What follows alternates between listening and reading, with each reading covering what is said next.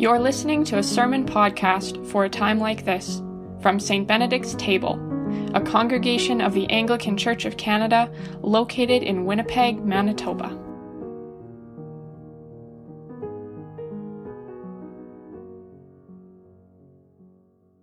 May only truth be spoken and only truth received. Amen. I think it's fair to say that you could not find a more troubling sentence in the whole of the Bible than this one that we read tonight. The quote David had said on that day Whoever wishes to strike down the Jebusites, let him get up the water shaft to attack the lame and the blind, those whom David hates. Now, I've spoken to this before over the years because I find it impossible to read such a passage, conclude with the word of the Lord, and then not say at least something.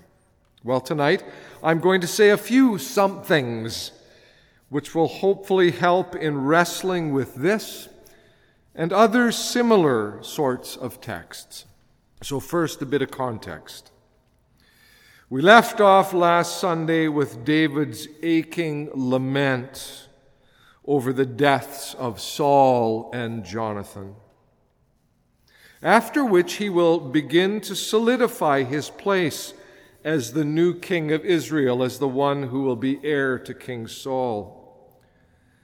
It begins with the tribe of Judah to the south, where he is very quickly anointed king. The ten tribes of Israel to the north, however, are not so clear about David's kingship. And soon a kind of war actually breaks out between Israel and Judah. There's plenty of intrigue and double dealing behind the scenes, but in the end, the leaders of the northern tribes determine that it is time to throw in their lot with this new king of Judah which is where we picked up this evening. Then all the tribes of Israel came to David at Hebron and said, Look, we are your bone and flesh. For some time while Saul was king over us, it was you who led out Israel and brought it in. The Lord said to you, It is you who shall be the shepherd of my people Israel, you who shall be ruler over Israel. It's notable that the image of shepherd is used here.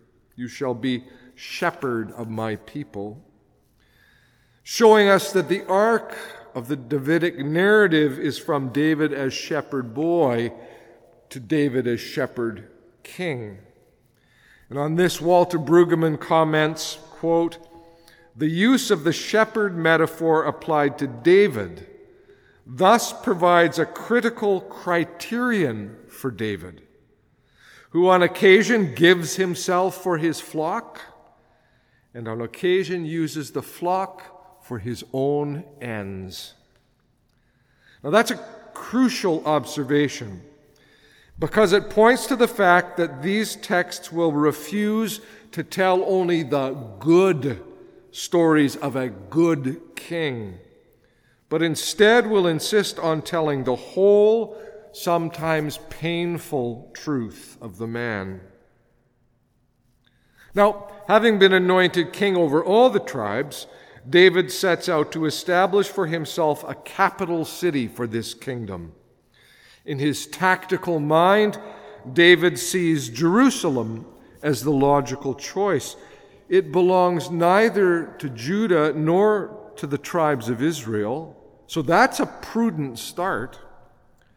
It's also clearly formidably defended, which makes it a doubly attractive prize. The one issue, though, is that it is a city of the Jebusites. And the Jebusites who inhabit that part of the land. Now, here we need to set aside our modern notions of nations with well defined borders. Think more generally of tribal regions.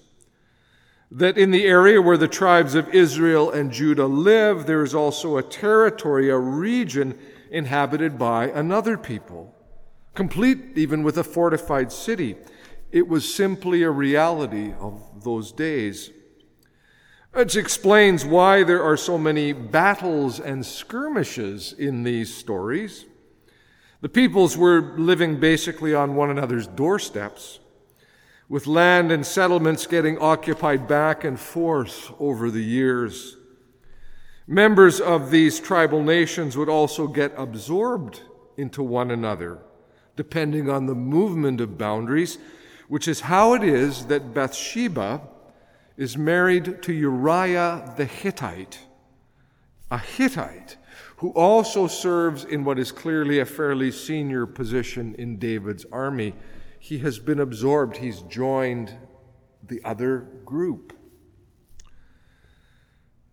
So, with his heart set on capturing Jerusalem, David finds himself taunted by the Jebusite leaders.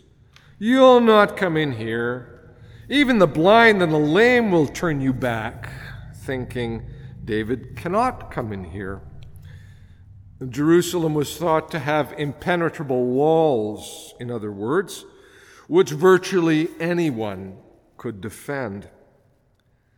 David comes up with a plan to gain access via the water tunnel, ordering the soldiers to attack the blind and the lame, those whom David hates. Now, does he in fact hate them? Or does he just resent the taunts that had been thrown at him by the Jebusite leaders? Hard to know the source of his hostility. But the text then does roll forward with this statement that, therefore, it is said, the blind and the lame shall not come into the house. It's just such a repugnant bit of Scripture, isn't it? Yet, the Bible is in this constant dialogue within itself, with some stories and teachings essentially calling out others. In this instance, just four chapters down the line from this taking of Jerusalem, we can read how David took Jonathan's son, Mephibosheth, into his home basically adopted him as his own son. Mephibosheth was lame. Having sustained a serious injury when he was five years old, fleeing for his life with his caregiver right after his father Jonathan and grandfather Saul had died in battle. He's lame, but David takes him as his own. Further, According to the writer of First Chronicles, the reason David is prohibited by God from building the temple in Jerusalem is because he has blood on his hands. You shall not build a house for my name, for you are a warrior and have shed blood. Think here of Walter Brueggemann's comment that David sometimes gives himself for his flock and on occasion uses the flock for his own ends. David's fierce and violent hatred can be seen as serving not the flock, but his own ends. And he's called on it. You got blood on your hands.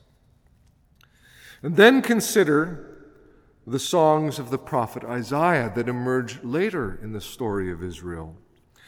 Isaiah, whose dazzling imagination sees so far beyond a king who would prohibit the blind and the lame from entering the temple.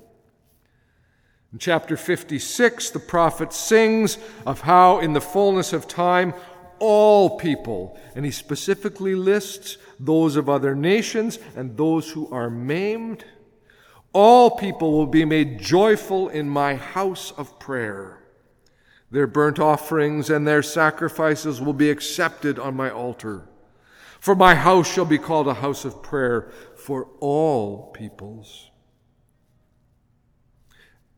Now consider Jesus, who is called Son of David. His entire ministry is framed in terms of one of Isaiah's most dazzling songs The Spirit of the Lord is upon me, because He's anointed me to bring good news to the poor.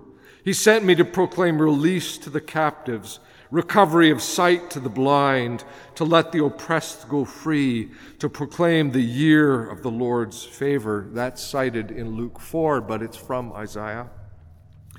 Far from hating the blind and the lame, Jesus reaches out to embrace and restore and heal. He, as the embodiment of the new temple, the new Jerusalem, the coming kingdom that is already among us, yet still awaiting its fullness, will not exclude. The memorable phrase from Robert Capon Inclusion before exclusion is Christ's working principle. Inclusion before exclusion. It's most vividly illustrated in the parable of the prodigal son. There is but one great feast in that parable, and the father wants both of his sons to be at that party. The younger son is swept off his feet when he returns home with his cap in his hand, and the party is set in motion. The elder son, though, much as the father wants him there, excludes himself. He's resentful, jealous, and angry at his father's tolerance for that snotty little brother of his. And if that party is for that brother, then he wants no part of it. The parable ends with those famous words spoken father to elder son in the garden Son, you are always with me all that is mine is yours. But we had to celebrate and rejoice because this brother of yours was dead and has come to life. He was lost and has been found. And Jesus leaves the parable sitting there with the question Will the elder brother continue to exclude himself? Because he's meant to come in, meant to be included. That's what Jesus wills for the world. You see some of the same principle at work in today's gospel reading. Jesus has gone back to the, his hometown of Nazareth and he's teaching in the synagogue. The response from those in his hometown when he starts to teach like that? Who does he think he is? That's Mary's boy, the carpenter. He grew up down the street, for heaven's sake. There are his sisters right over there. Pretty presumptuous to be teaching like he knows more than us. Which is followed by that startling line Jesus could do no deed of power there, except he laid hands on a few sick people and cured them. He could do no deeds of power there because most of them had excluded themselves by their outright dismissal of Jesus. And what he wanted more than anything else was to include them in his acts of healing and restoration. Well, that's taken us quite a long way from the story of David conquering Jerusalem, hatefully ordering that the blind and the lame be attacked.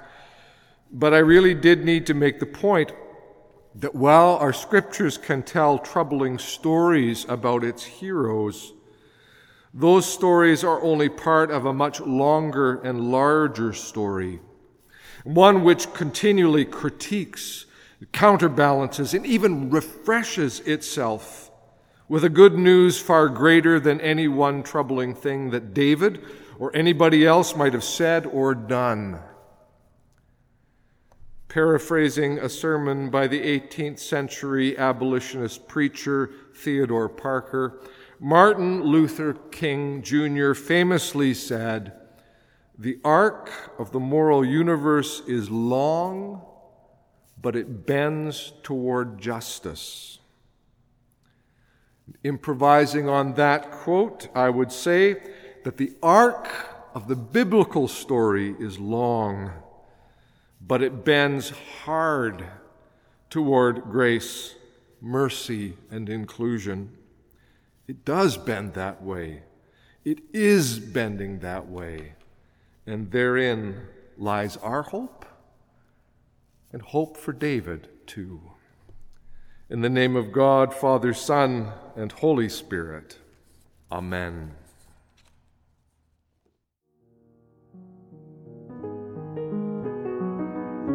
This has been a sermon podcast from St. Benedict's Table. For information on our church, including further resources during these days of the COVID 19 global pandemic, or to provide support for our online work, visit us online at stbenedictstable.ca. Thanks for listening.